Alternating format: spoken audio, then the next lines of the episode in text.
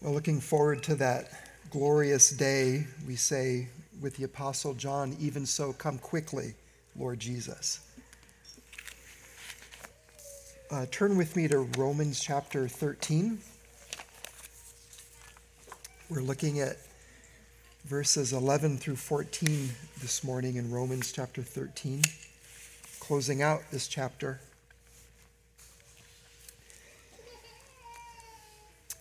Here again, the word of the living God.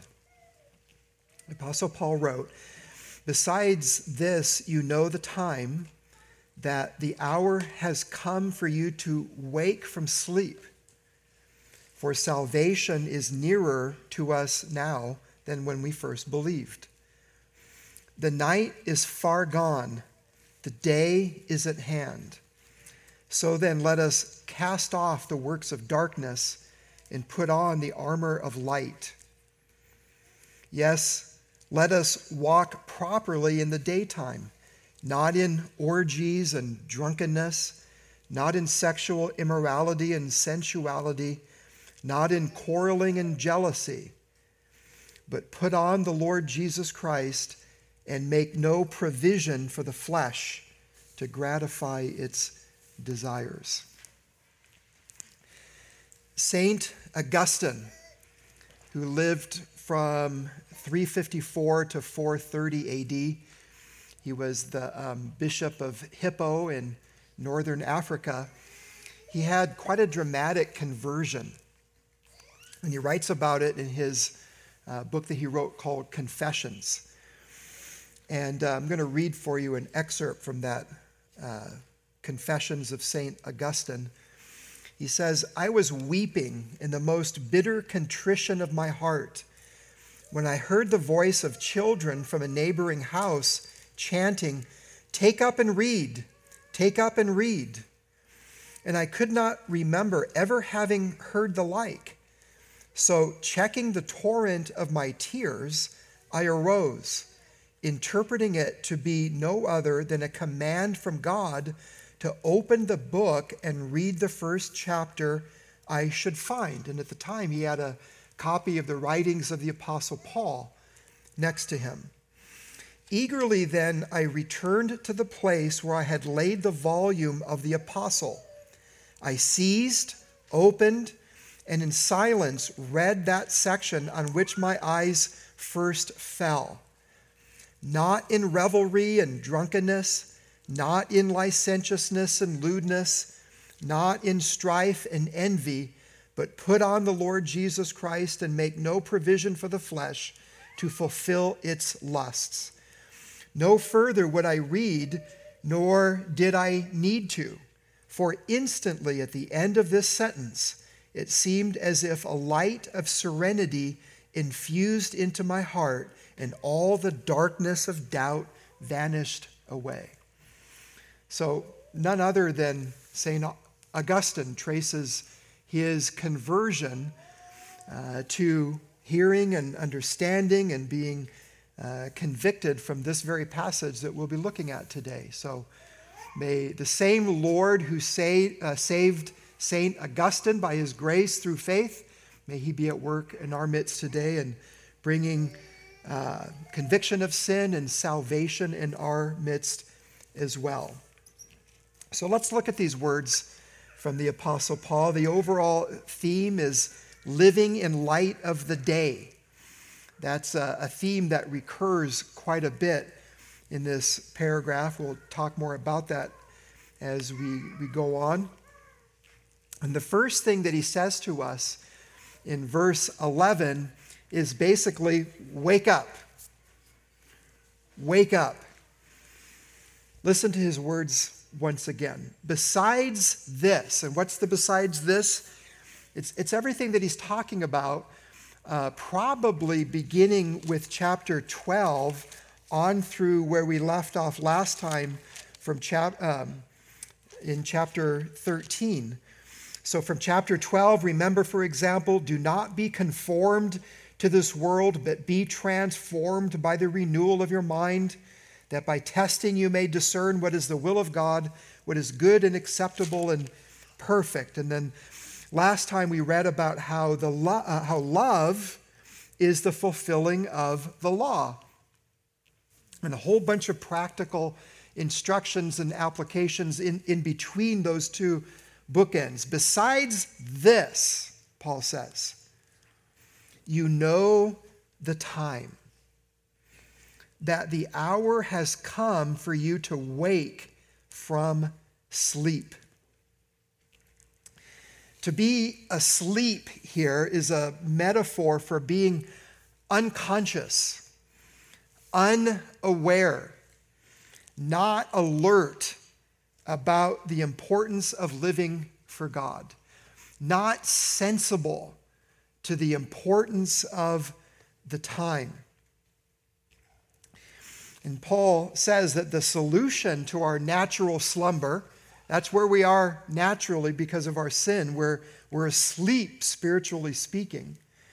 The solution to that when it comes to spiritual things is to wake up, to be alert, to get serious about knowing the will of God, living in a way that glorifies God and avoiding that which displeases God. Wake up to living out the salvation that we profess. And why is now the time to awake? As uh, Paul begins verse 11 with, now, why is it that now is the time?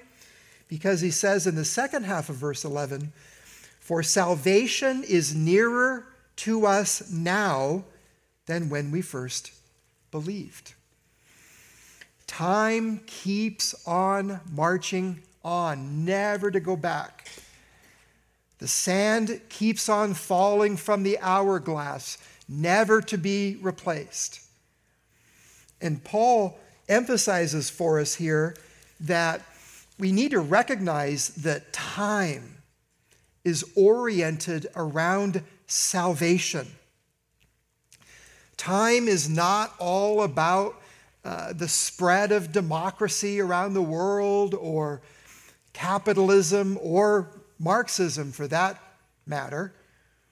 Time, from the author of time, the creator of time, the God who transcends time, time is oriented around the great theme of human salvation. Salvation is nearer to us now than when we first believed. And this is one of many verses in the New Testament that reminds us that there are three tenses to our salvation. There's the past tense to our salvation. We we have been saved. Ephesians 2 and verse 8 is an, ex- is an example. We are now, as believers, in the process of being saved. 1 Corinthians 15 and verse 2 is an example. And in the future, either when we die or Christ returns, we will be saved in the future. And so our salvation is this already not yet reality. As saved people, we lived we live constantly in this tension between the already and the not yet in terms of our salvation.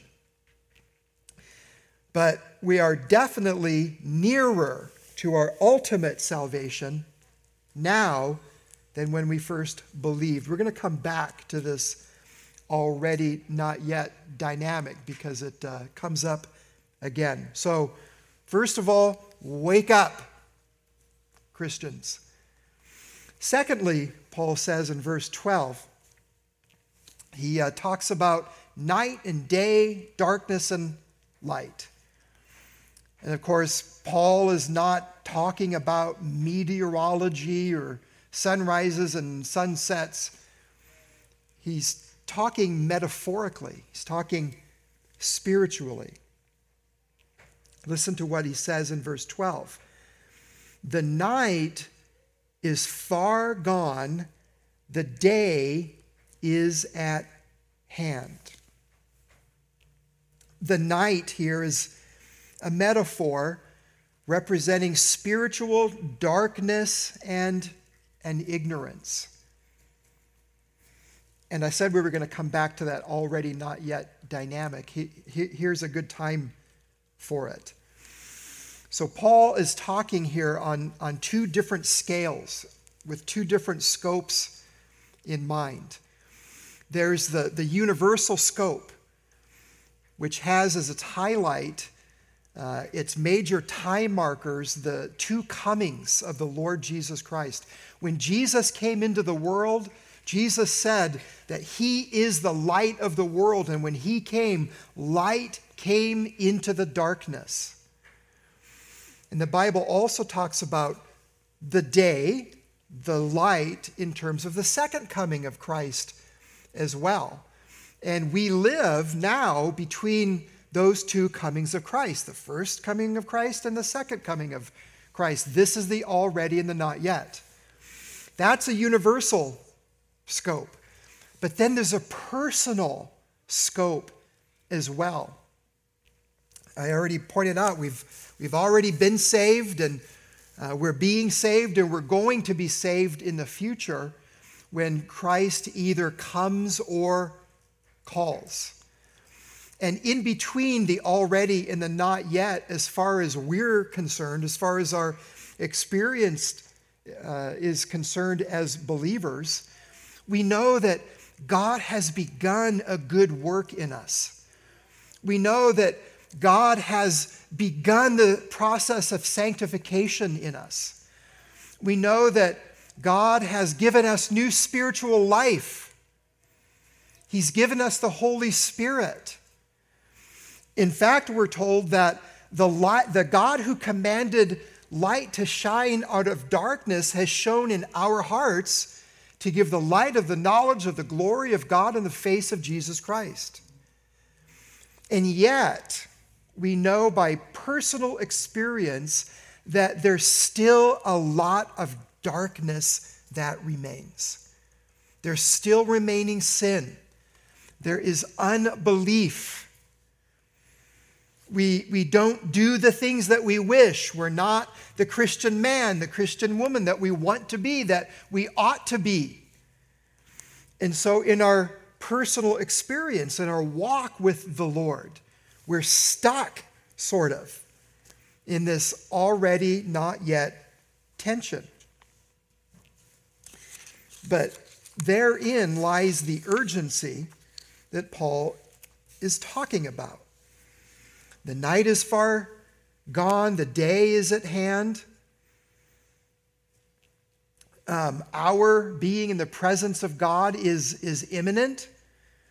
Either Jesus is going to come again, or he's going to call us into his presence. And even if he calls us, if we, if we die before his second coming, and there's another thousand years or 2,000 years or a 100 years or whatever before his second coming, our time of sojourning in this world is done.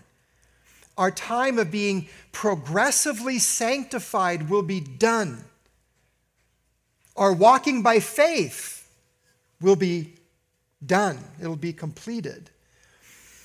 And so, the uh, end that is in sight, the, the day that is in hand, it, it applies either way, whether we're talking about the second coming of Christ or uh, Christ calling us in terms of our death. So, what do we do with that? Urgency. What do we do with that knowledge of time quickly passing away and bringing us closer and closer every single day to the consummation of all things. What do we do with that? Paul says in the second half of verse 12 So then let us cast off the works of darkness and put on the armor of light. This is the opposite of walking uh, properly, as he's going to say, walking in the light the works of darkness. Let us cast off the works of darkness and put on the armor of light. Jesus used this metaphor of light and darkness as well uh, several times. In John chapter 3, verses 19 and 20, Jesus said, And this is the judgment that light has come into the world, and people loved the darkness rather than the light because their deeds were evil. That's why people rejected Christ. That's why people continue to reject Christ. And Jesus went on For everyone who does wicked things hates the light and does not come to the light, lest his works should be exposed. So that is what Paul is talking about. He's talking about the same kind of thing that Jesus talked about darkness in terms of evil works, darkness in terms of sin. Light, on the other hand, Jesus, and light as believers following Jesus, walking with Jesus. Light and darkness night and day. Remember Paul's command here in verse 12, and look with me in Ephesians chapter 5.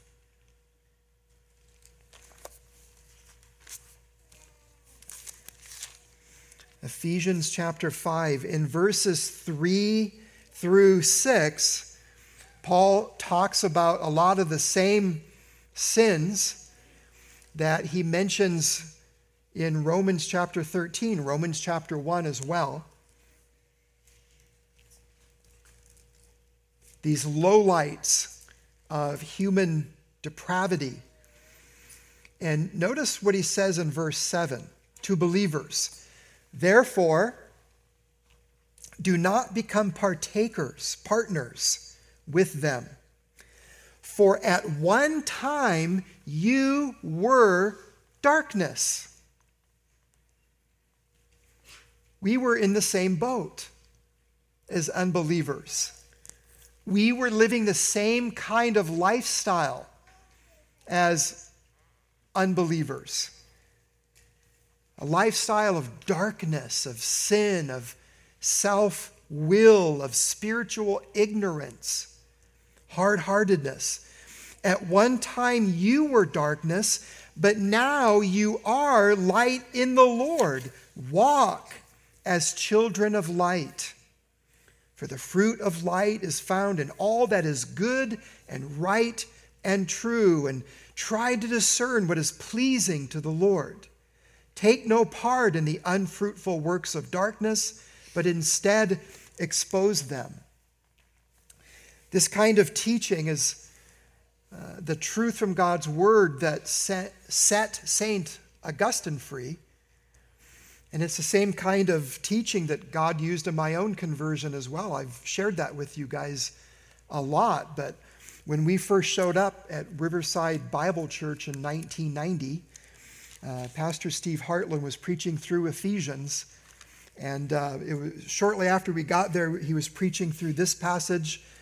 And um, it completely turned my world upside down because before that, I had this assumption that a lot of people do that you can believe in Jesus, you can be going to heaven and live any old way that you want to, any way that you feel like. It doesn't matter because, after all, you believe in Jesus, whatever that means. And it's passages like this, as well as so many others in the Bible, that tell us that Absolutely. We are saved by grace through faith apart from works, but that faith through which we're saved is a living faith. It's not a dead faith. It's a faith that results in Jesus Christ indwelling us. It's a faith that produces the fruit of the Holy Spirit and all manner of good works.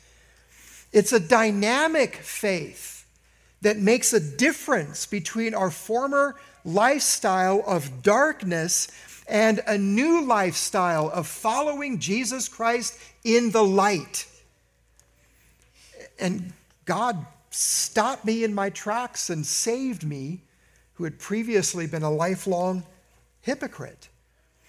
And that's what Paul is trying to get across to the believers in Rome with this passage. Here he's been spending so much time establishing the doctrine of the gospel, and now he begins through chapter 12 and 13 to give practical applications of the gospel. And, and here he's being urgent. Make sure you understand, dear brother and sister, dear believer, what it means to be a believer, to have saving faith. It doesn't mean just fire insurance, but it means following Jesus Christ as Lord. It means living a transformed life. Back in Romans chapter 13, notice this transition in Paul's terminology. In verse 12, he says, So then let us cast off the works of darkness. Then he says, and put on the armor of light. Works to armor. And this is a reminder that God calls us to warfare. We're not just passive onlookers in the great spiritual struggle that is taking place in the world today. And make no mistake about it, there is a spiritual war that is taking place. And it's not just in high places and big historical events, but it's taking place in the soul of every single person, including every single believer. And we're called to partake in this war. We're called to be active soldiers in this war. In 1 Thessalonians chapter 5, verses 4 through 8, you can look that up in your own. 1 Thessalonians 5, verses 4 through 8, Paul uses some of the same imagery as he does here the imagery of darkness, light, sleep, drunkenness. And then in verse 8 of 1 Thess 5, Paul says, But since we belong to the day, let us be sober, having put on the breastplate of faith and love, and for a helmet, the hope of salvation. In Ephesians chapter 6 and verse 11, Paul says, Put on the whole armor of God. We're under attack. And we're not just supposed to be on the defensive, we're supposed to be on the offensive. Paul says, Put on the armor of light. The interesting thing about light, of course, this is common sense no amount of darkness can ever overcome it.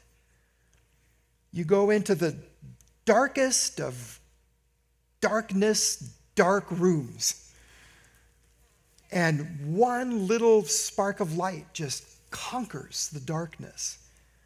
Light cannot be overcome by darkness. And so, our light, which of course we get from Christ, our armor of light is an offensive weapon. And so, even if you never run for office, even if you never stand behind a pulpit or on a street corner proclaiming the gospel of Jesus Christ, if you let your light so shine before men, then you're doing what Paul is talking about here at the end of verse 12. Your light of living for Jesus, of following Christ, glorifying your God and Father, that light will always overcome darkness. And to that degree, to that extent, in that particular place and time, around those people whom God brings you into contact your light is offensively dispelling and overcoming darkness. That's what God calls us to. Not to hunker down and be defensive, but to live for Him and go on the offense. Be overcomers, be more than conquerors. Then Paul goes on to tell us to walk properly in verse 13. Let us walk properly as in the daytime. Our walk is our manner of life, it's our lifestyle. And when he says to walk properly, that could just as well be translated decently, honorably. And uh, com- commentator James Edwards helps us here. This command from Paul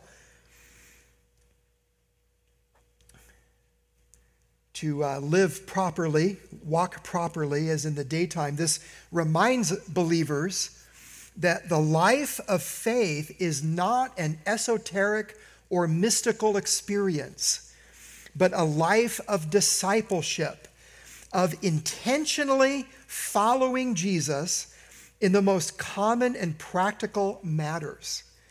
Following Jesus step by step in the direction he leads. Let us walk properly. And here's the opposite of walking properly as in the daytime.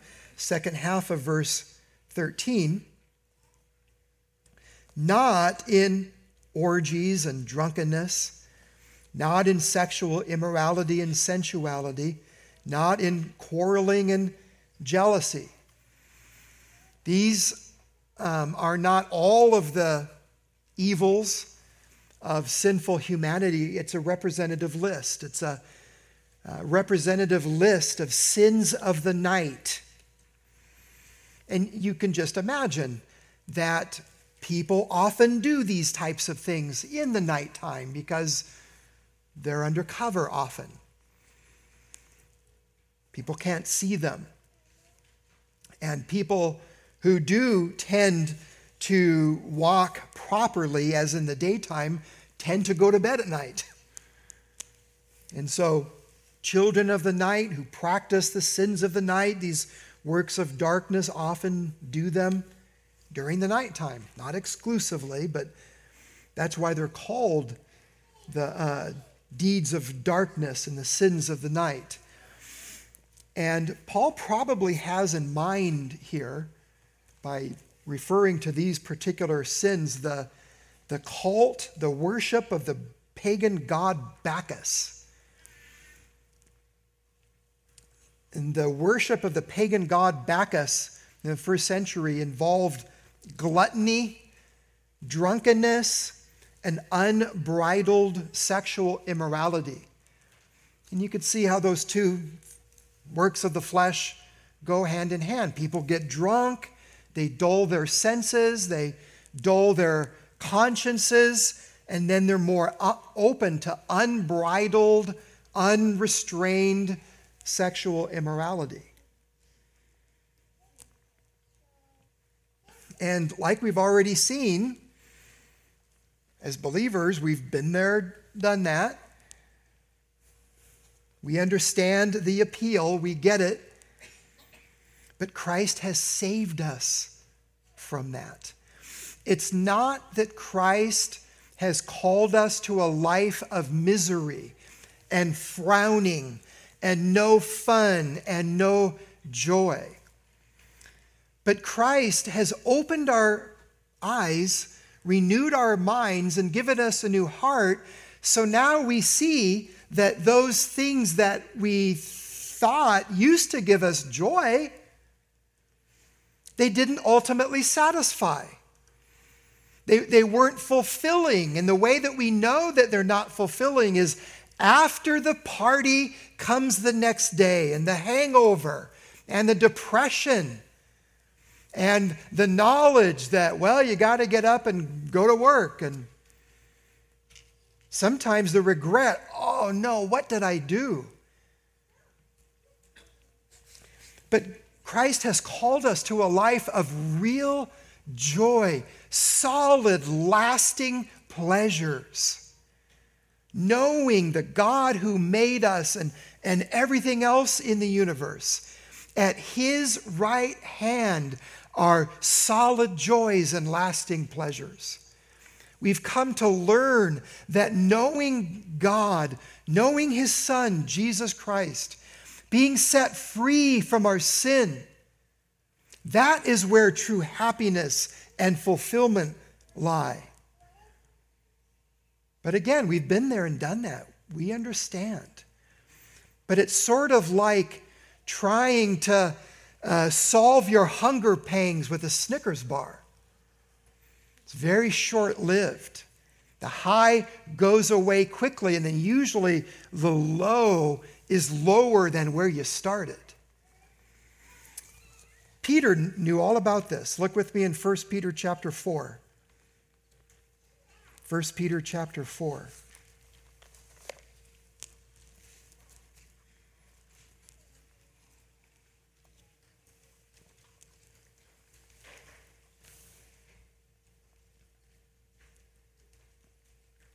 Beginning in verse 2. Second, I'm sorry, 1 Peter chapter 4, starting in verse 2. We're picking up in the middle of a sentence. So as to live for the rest of the time in the flesh no longer. In other words, this is indeed how we used to live. But now we've been saved so as to live for the rest of the time in the flesh, this uh, time in this life, on this earth, in these bodies, no longer for human passions. And when he says human passions, he doesn't mean that we're supposed to be stoics. He, he means our, our bodily appetites, our carnal desires.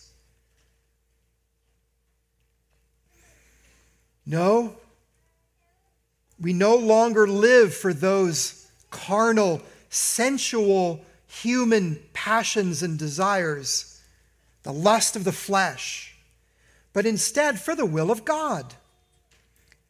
For the time that is past suffices for doing what the Gentiles want to do. In other words, our past lives before conversion, before Christ, our past lives in unbelief, before we were saved, that was enough of living in sensuality, passions, drunkenness, orgies, drinking parties, and lawless idolatry. We've had enough of that. We don't want to go back to that. Christ has saved us from that, He's given us a higher calling. Why would we want to go back to that? With respect to this, Peter goes on in verse 4 they are surprised when you do not join them in the same flood of debauchery, and they malign you. They call you names, holier than thou. You're, you're self righteous. You're a Bible thumper, or whatever. They malign you, but they will give account to him who is ready to judge the living and the dead. There's the same uh, time dynamic here in Peter, the same sense of urgency. We've wasted enough of our life in sin. The judgment of God awaits. Let's live in light of the day. Let's live in light of the second coming of Christ and the impending judgment of God. That happens a lot in the New Testament. That is supposed to motivate us to Christian living. Walk properly. Then Paul goes on back to Romans chapter 13.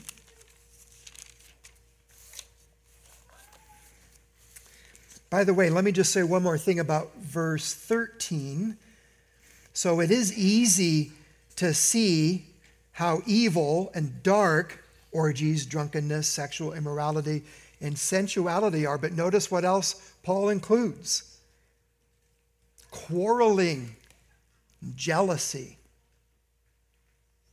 There are more white collar sins um, let's say, Baptist sins that we could include in that list. But don't think that you're off the hook because maybe you're not entrapped or attracted to those biggies. But to the extent that you're also guilty of quarreling and jealousy, you're also walking in darkness, Paul says. Because quarreling and jealousy and other sins like them also proceed from our sinful nature. They're also sinful, dark. All right, moving on to verse 4,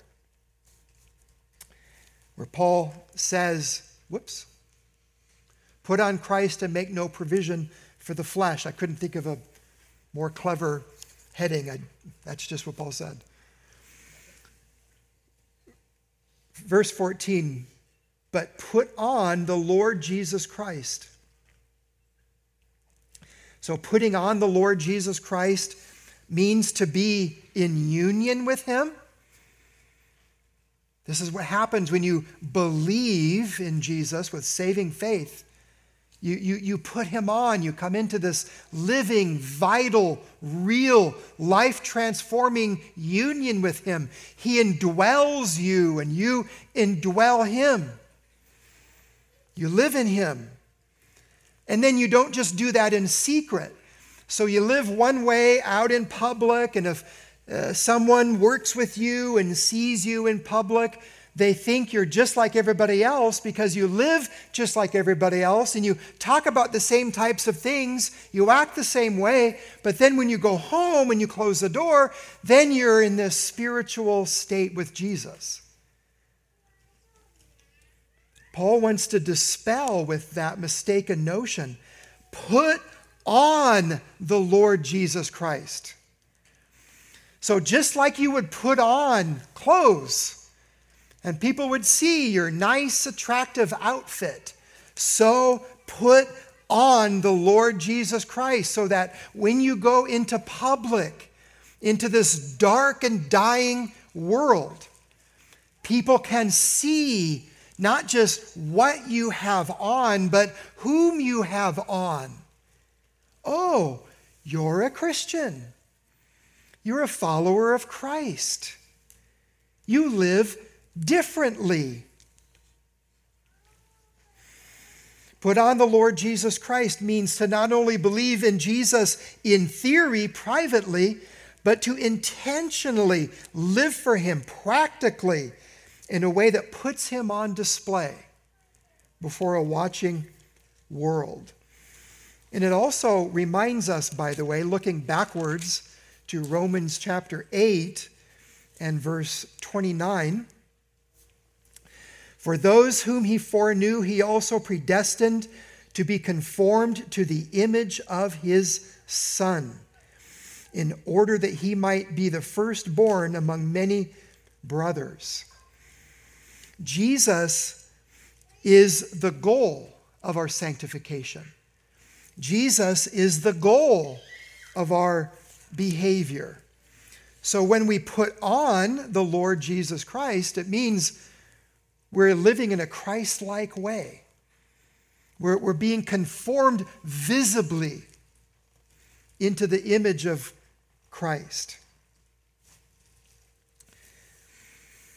That's what we're supposed to do positively, but then there's a negative warning that Paul gives. Positively, put on the Lord Jesus Christ, believe in him, walk in him and with him, live for him negatively, and make no provision for the flesh. The flesh here means our, our sinful nature, our remaining corruption, the, the source internally of our, our sin externally.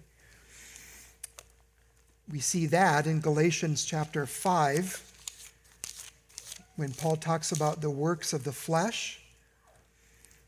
Galatians 5, verses 19 and following. Now, the works of the flesh are evident. The flesh here doesn't just mean eating and drinking and sleeping and walking and whatever. The, the flesh means our fallen, sinful nature. The works of the flesh are evident, they, they can be seen. They, they come from our heart out into the visible realm, into our lives. And what are they? Sexual immorality, impurity, sensuality, idolatry, sorcery, enmity, strife, jealousy, fits of anger, rivalries, dissensions, divisions, envy, drunkenness, orgies, and things like these. And Paul goes on to give this warning, Galatians 5:21, I warn you as I warned you before that those who do such things will not inherit the kingdom of God. And this warning from the apostle of grace in the same epistle where he so plainly lays before us, Galatians, the doctrine of justification by faith alone apart from works. He still warns us. If you have been truly justified by genuine faith in Jesus Christ, then these works of the flesh are not going to dominate your life like they once did. They're not going to characterize your walk like they once did. And that's why he says, I, I warn you that those who do such things will not inherit the kingdom of God. So those are uh, the works of the flesh. This is what Paul is talking about in Romans 13 and verse 14 when he talks about the flesh. It's our sinful, fallen nature. And in verse 14, he says, Make no provision for the flesh to gratify its desires. In other words, don't allow your sinful urges any opportunity to come out into the open and defile your life. Avoid tempting situations. maybe an obvious example. If you struggle with drunkenness, and we've read about that, if you're an alcoholic, you have a history of alcoholism in your life, maybe you should think of a different place to eat lunch instead of the local bar. An example avoid tempting situations. If your friends entice you to sin, get new friends. If the internet is a stumbling block for you, get accountability software, put your computer in a visible location, or just get rid of the internet. And you say, well, that's pretty radical. What did Jesus say? If your right eye causes you to sin, tear it out and throw it away. For it is better that you lose one of your members than that your whole body be thrown into hell. And if your right hand causes you to sin, cut it off and throw it away. For it is better that you lose one of your members than that your whole body go into hell. This is not salvation by amputation,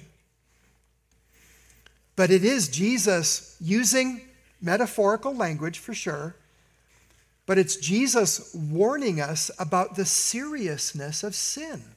We can't play with it. We can't be casual about it.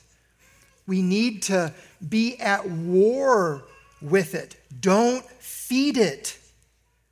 Treat it like your mortal enemy, which it is. Remember what Paul wrote in Romans chapter 8 and verse 13. If I have to read it. Romans chapter 8 and verse 13. My mind went blank. If you live according to the flesh, you will die.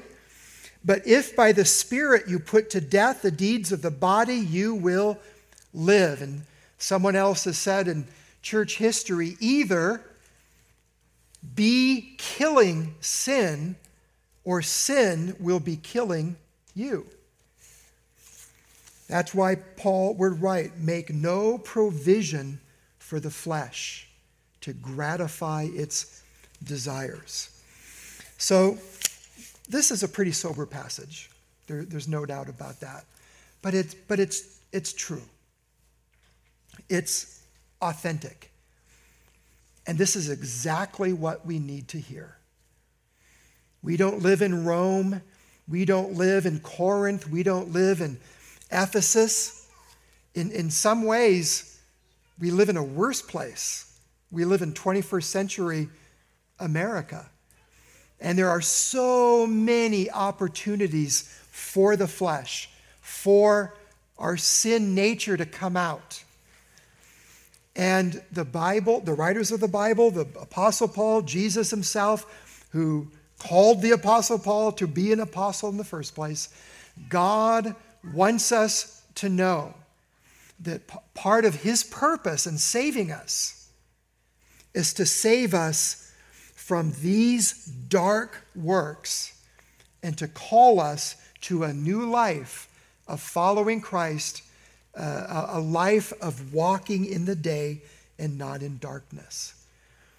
If some of this truth from the Word of God has uh, maybe exposed your hypocrisy today, like it exposed my hypocrisy however many years ago that was 1990. 32 years, I guess.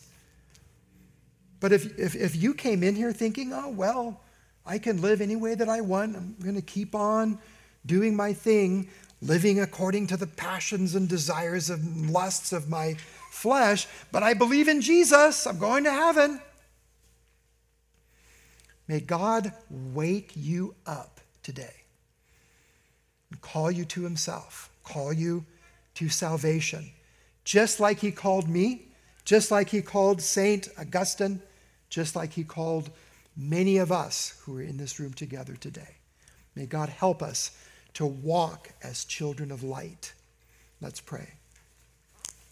Lord, we thank you for your truth. We thank you that we have come to know the truth and that the truth has set us free. Please be glorified in our lives, Lord, as we live in a generation that is more and more dark, more and more in love with sin and angry with you and your ways. May we indeed walk as children of light, even as you are light. And Lord, would you please save sinners even in this place today? In their heart of hearts, turn the light on. We pray in Jesus' name. Amen.